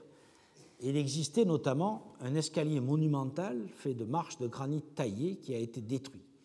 Il devait conduire à un sanctuaire situé sur une plateforme, comme on pouvait en voir encore sur le site de Abu Jaraïch, qui est situé à une dizaine de kilomètres au sud de Bir Samout, et qui lui aussi a été détruit en 2013 par des chercheurs d'or. Vous voyez ici le site d'Abu Jaraïch et ici la destruction de l'escalier monumental qui conduisait au sanctuaire.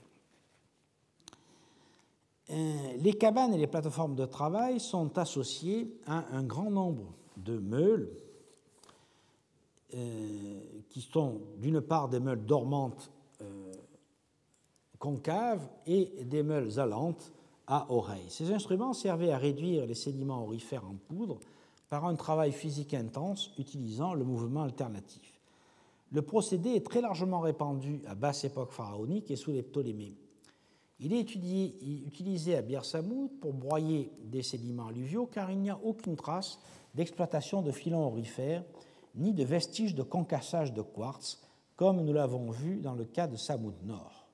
À la différence de ce dernier site, il ne semble donc pas qu'on ait affaire à une entreprise d'État utilisant des prisonniers, mais plutôt à des groupements de mineurs qui étaient relativement nombreux, si l'on en juge par les milliers de meules dispersées dans les ruines des agglomérations de cabanes et surtout dans les murs du fort qui a été construit par la suite. Le mobilier céramique trouvé dans ces structures est peu abondant, mais datable du courant du IVe siècle avant Jésus-Christ, et il n'est donc pas exclu que ce site soit partiellement contemporain de celui de Samout Nord. Au nord du fort, ici, à l'entrée de la gorge, il existe des plateformes de travail associées à un mobilier datable de la seconde moitié du IIIe siècle après Jésus-Christ. Immédiatement au-dessus de ces plateformes de travail se trouve une anfractuosité rocheuse élargie de façon à ménager un espace sur la paroi duquel se trouve un dessin de bateau à la peinture rouge qui pourrait remonter à la phase d'occupation pharaonique tardive ou du tout début de la période ptolémaïque. Un peu plus au nord, point F ici et P ici, se trouvent des unités d'habitation et de travail qui sont construites selon des techniques analogues à celles des bâtiments de Nougrous et de Sikate que nous avons vus il y a 15 jours. Le mobilier recueilli autour de ces bâtiments doit être daté, là aussi, de la seconde moitié du IIIe siècle de notre ère ou du début du IVe siècle. Tout autour du fort, on trouve aussi 6 groupes de tombes individuelles sous tumulus de pierre, la plupart ayant été pillées et qui sont datables toutefois de l'époque romaine. Revenons maintenant au fort de Bir Samut, qui présente la forme d'un rectangle mesurant 76 mètres de long par 58 de large. Il est implanté au centre d'un wadi sur une agglomération de cabanes de mineurs d'or dont quelques vestiges ont pu être dégagés, notamment des fours de réduction du fer qui montrent une exploitation locale et la production de métal pour forger des outils qui étaient employés dans les mines. Les vestiges de ce groupe de cabanes, antérieurs au fort, sont arasés et recouverts par endroits d'une épaisse couche de colluvion qui sépare nettement les niveaux de cette phase de ceux du fort. La couche de colluvion marque donc une phase d'abandon du site vers la fin du IVe siècle et dans la première moitié du IIIe siècle avant Jésus-Christ. Le fort est construit donc au-dessus de ces couches de colluvion et comporte au centre une vaste cour de 50 mètres par 38 environ, bordée de 4 ailes de bâtiments. Les 4 angles du fort sont renforcés par des bastions carrés à peu près identiques et divisés en plusieurs pièces. Le bastion nord est occupé ici par des pièces surveillant l'entrée qui, malheureusement, comme je vous l'ai montré au début, a été détruite au bulldozer et qui était située ici. La présence au nord de la porte, à l'extérieur, d'un grand dépotoir est donc assez logique puisque, évidemment, on sortait les ordures à l'extérieur. Le bastion est bâti en blocs de granit brut d'extraction, assemblés à l'argile, et les chaînages d'angles sont constitués de blocs de grès taillés en forme de parallélépipède, donc une construction de très belle qualité. Le bastion ouest, ici, était occupé par un établissement thermal sur lequel je vais revenir, et toute l'aile nord-ouest comprend 2 séries de pièces de dimensions moyennes mais différentes qui devaient être occupées par l'administration du fort, car on y a trouvé beaucoup d'ostracas et un certain nombre d'objets qui semblent indiquer que c'est là que se trouvaient des scribes. L'aile nord-est est formée d'une enfilade de pièces qui n'a pas été encore fouillée, à peu près similaire en taille et ouvrant sur la cour. Il pourrait dans ce cas s'agir de casernements pour les soldats. L'aile sud-est est très détruite, comme vous le voyez, et demanderait à être fouillée. Il pourrait s'agir aussi de casernements. Enfin, l'aile sud-ouest est occupée par un très grand bâtiment mesurant 50 mètres de long par 12 mètres de large. Ce pourrait être un enclos pour les animaux. Je vous le montre tout de suite et on reviendra aux autres. Ce pourrait être un enclos pour les animaux, et donc pour les chameaux et les ânes, mais la dimension de l'enclos est telle qu'on peut peut-être imaginer qu'elle a été conçue d'abord pour parquer les éléphants. Alors, pardon. Voici une vue de l'intérieur du fort, avec la cour centrale et les possibles casernements dans la partie bordant le mur, le rempart, et voici une autre vue donc, de cette cour centrale avec la partie sud et ce grand bâtiment certainement utilisé pour parquer les animaux. Le côté nord du bâtiment, de ce bâtiment-là, donc, est occupé par une série de pièces, dont une à un fond bétonné bordé de boutins d'étanchéité et qui devait être donc un bassin contenant de l'eau qui pourrait être éventuellement un abreuvoir. Les ensembles les plus spectaculaires fouillés cette année sont d'une part les bains et d'autre part un complexe de pièces dont le sol d'abandon a livré un très abondant mobilier. Le balnéaire, qui a été fouillé en 2015, a été immédiatement publié par Bérangère Redon, Thomas Fauché et moi-même dans un ouvrage collectif sur les balnéaires en Égypte sous le titre An Early Ptolemaic Bath in the Fortress of Bir Samut. J'en extrais donc quelques données et des illustrations. Le bastion ouest du fort était divisé en trois pièces.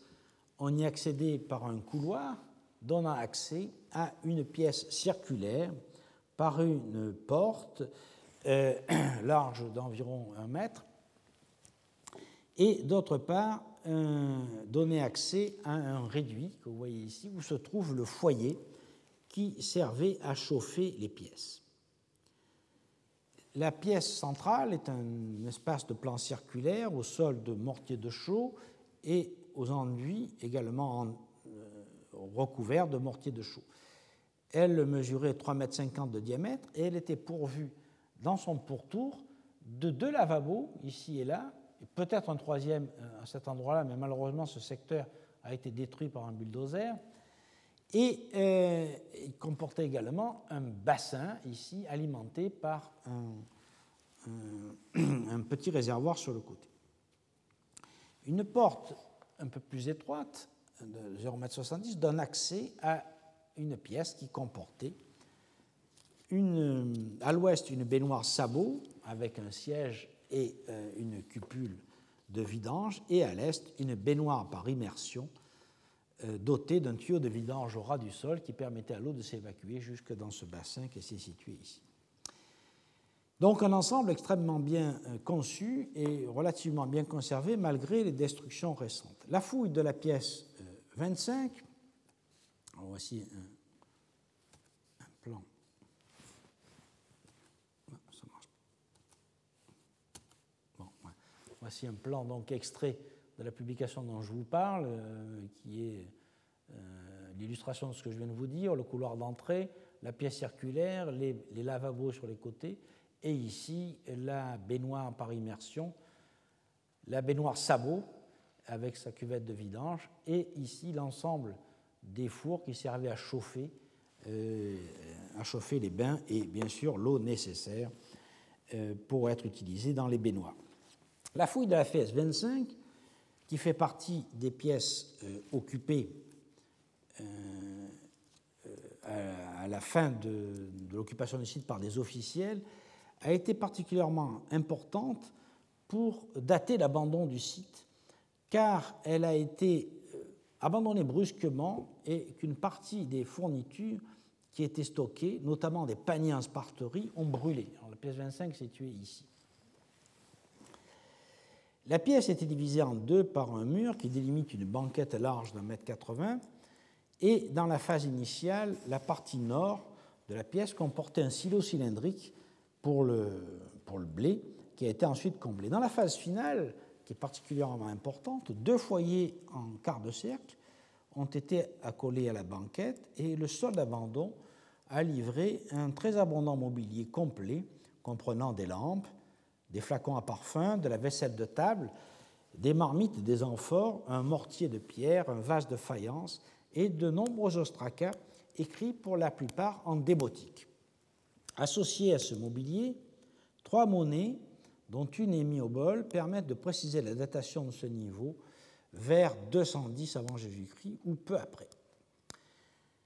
En sus de cet ensemble particulièrement évocateur, nous avons fouillé le dépotoir ouest qui est situé ici, devant une poterne, comme vous voyez ici l'entrée, qui s'étend sur une surface d'environ 200 mètres carrés et qui a livré de grandes quantités d'ostracas et d'ossements.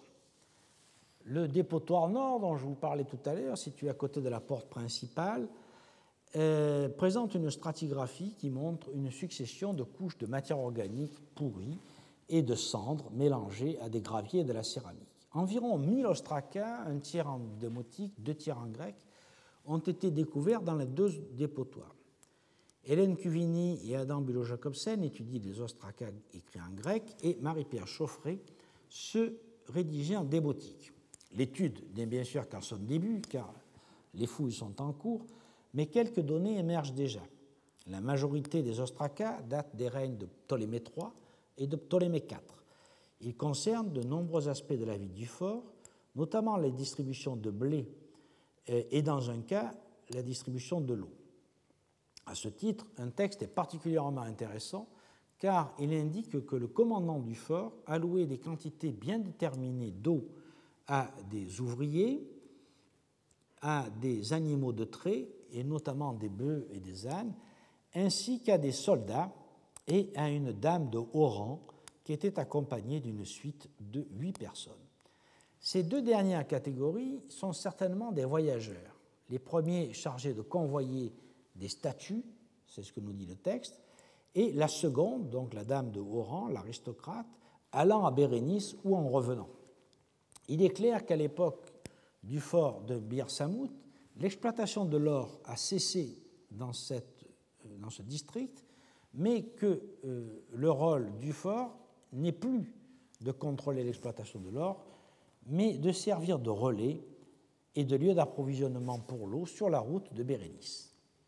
L'examen du mobilier montre que les céramiques qui ont été trouvées proviennent d'Éléphantine ou d'Assouan et de Karnak et sont datables dans le courant de la deuxième moitié du IIIe siècle et elles sont associées à des monnaies du milieu et du troisième quart du IIIe siècle. Le mobilier de Bir Samut est plus diversifié et nettement plus abondant que celui de Samut Nord.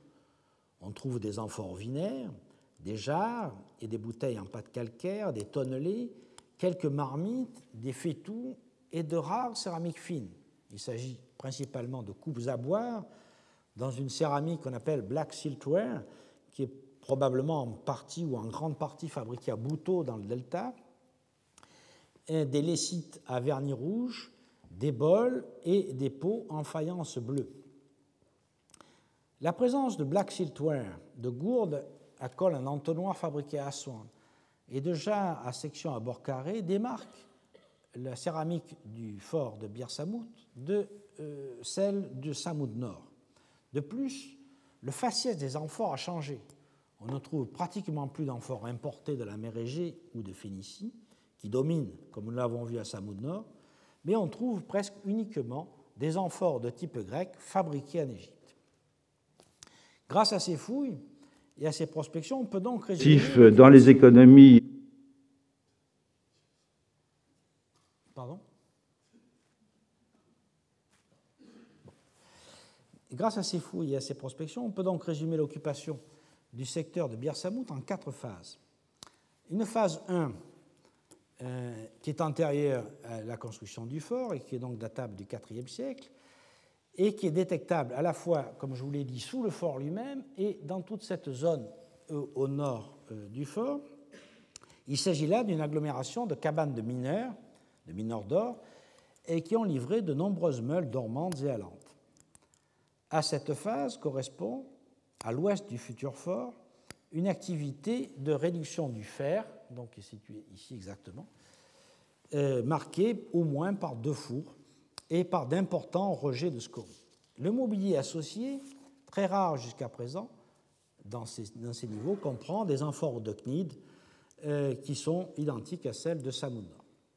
Un pied de cratère attique en cloche, trouvé dans le dépotoir du fort pourrait se rattacher à cette phase et être en quelque sorte un tesson résiduel.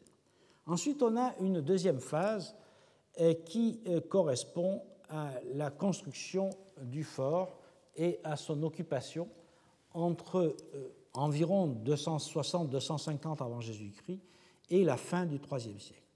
Le fort est alors construit de façon unitaire, certainement sous ordre de Ptolémée II, comme étape sur la route reliant Apollonopolis à Bérénice.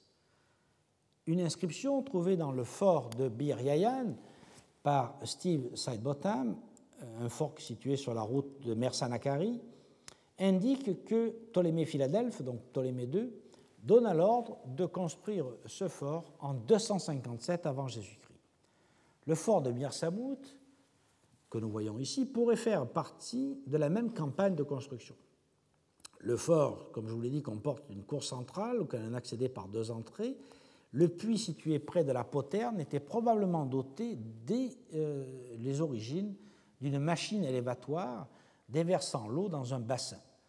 L'ensemble de la construction est unitaire et comporte donc un ensemble thermal très élaboré. Il y a eu très peu de réaménagements au cours du temps, quelques adjonctions de pièces, et en fait on voit que le fort a été occupé assez peu de temps, pas plus d'un demi-siècle, et qu'il a été abandonné précipitamment, probablement en 206 avant Jésus-Christ, lors de la révolte de la Thébaïde, et ce qui expliquerait donc l'abondant mobilier retrouvé dans l'une des pièces du fort et le fait que cette pièce a été incendiée.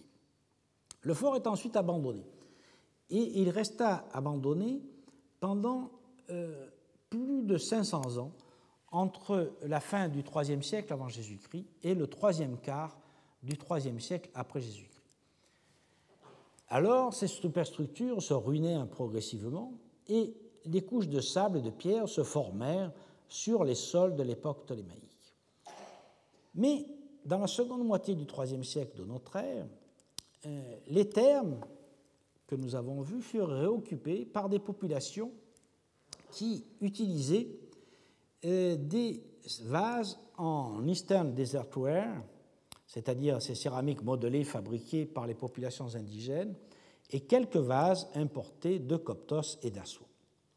Cette occupation, contemporaine de celle des cabanes situées dans le Wadi Samout, donc dans cette partie-là, ici, là et ici, semble être de courte durée.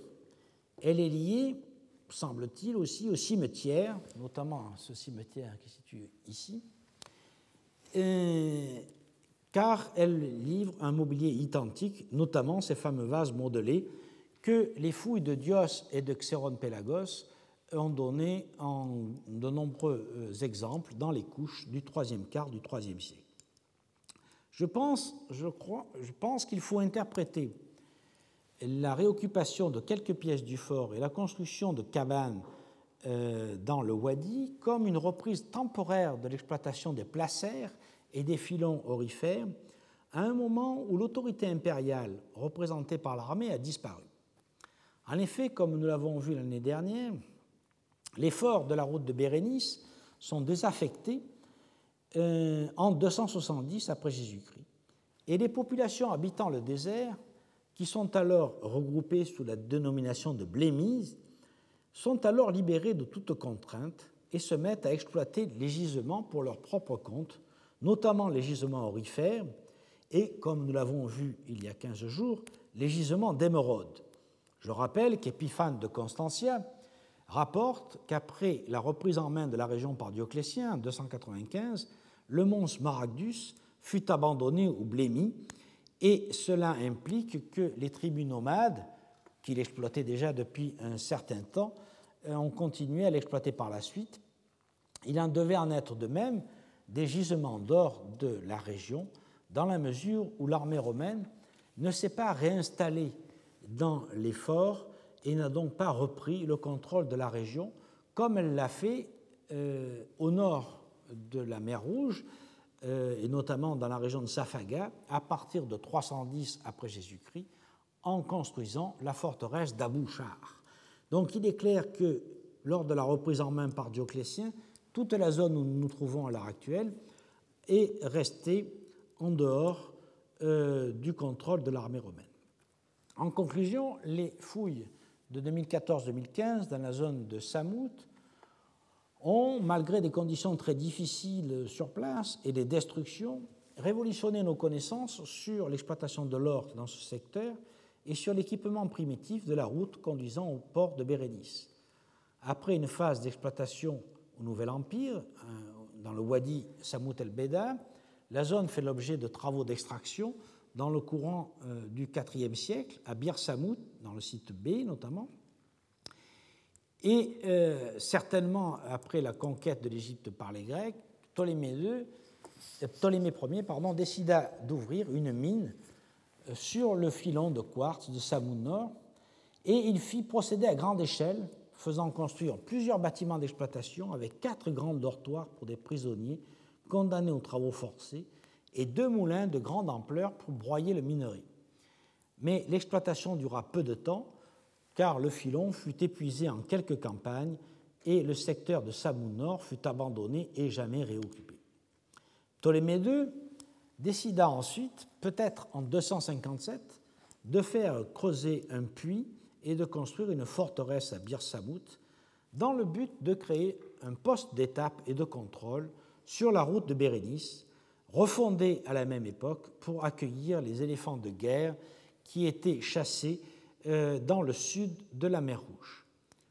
Le fort de Bir Samout fut occupé pendant une période assez brève, jusqu'à la fin du IIIe siècle, probablement jusqu'en 206, date de la révolte de la Thébaïde contre Ptolémée IV. Par la suite, la zone fut abandonnée pendant toute la période ptolémaïque finale et pendant l'Empire romain, le Haut Empire romain, car la route du commerce oriental qui reliait Bérénice à Coptos passait à une trentaine de kilomètres au nord-est, et c'est ce que j'ai présenté l'année dernière en détaillant la fouille du fort de Xéron-Pélagos, qui est donc le lieu où passait la voie caravanière. Dans la deuxième moitié du IIIe siècle après Jésus-Christ, probablement après le départ des troupes romaines, et probablement à cause du départ des troupes romaines, une nouvelle exploitation de l'or fut probablement réalisée par les populations du désert, les Blémis, qui édifièrent des habitations soit dans la ruine du fort, soit dans les wadis, habitations associées à des plateformes de travail. Ensuite, le désert ne fut plus fréquenté jusqu'à une poussée des recherches vers le 8e, 9e siècle de notre ère, à l'époque islamique, puis à nouveau totalement abandonné jusqu'au début du 20e siècle, où une entreprise anglaise essaya de remettre en activité les mines, et puis à nouveau, malheureusement, en 2013-2015, date auquel on assiste à cette ruée vers l'or dont je vous ai parlé tout à l'heure, ruée vers l'or qui est en train de détruire totalement le patrimoine archéologique de cette région de l'Égypte. Et c'est la raison pour laquelle nous essayons, au maximum de nos possibilités, grâce à l'aide notamment du ministère des Affaires étrangères et de la Fondation du Collège de France, de poursuivre les fouilles à un rythme un peu accéléré, au moins dans ce secteur, pour sauver ce que l'on peut sauver avant qu'il ne soit trop tard, mais pour beaucoup de sites, c'est déjà trop tard. Le fort, par exemple, le fort ptolémaïque de Baramia a été totalement détruit jusqu'en dessous des fondations ces dernières années, et donc il n'y a plus aucun espoir de retirer quelque information que ce soit de ces sites. La semaine prochaine, je participerai à un colloque qui se tiendra à l'École française d'Extrême-Orient et qui porte sur les relations commerciales entre l'Occident et l'Extrême-Orient pour présenter une synthèse des recherches sur le commerce. Donc, je ne ferai pas court, mais ce colloque est ouvert et donc vous pouvez venir y assister. Il y aura notamment des Chinois qui présenteront une vision orientale de la question. Et dans 15 jours, je présenterai un cours qui fera le point sur les recherches déjà relativement anciennes effectuées par une équipe européenne au Mons Claudianus et au Mons Porphyrites, de façon à préparer l'étude que nous ferons dans le cours suivant de la carrière impériale de Domitiane que notre équipe a fouillée en 2003 et 2004. Merci. Retrouvez tous les contenus du Collège de France sur www.college-2-france.fr.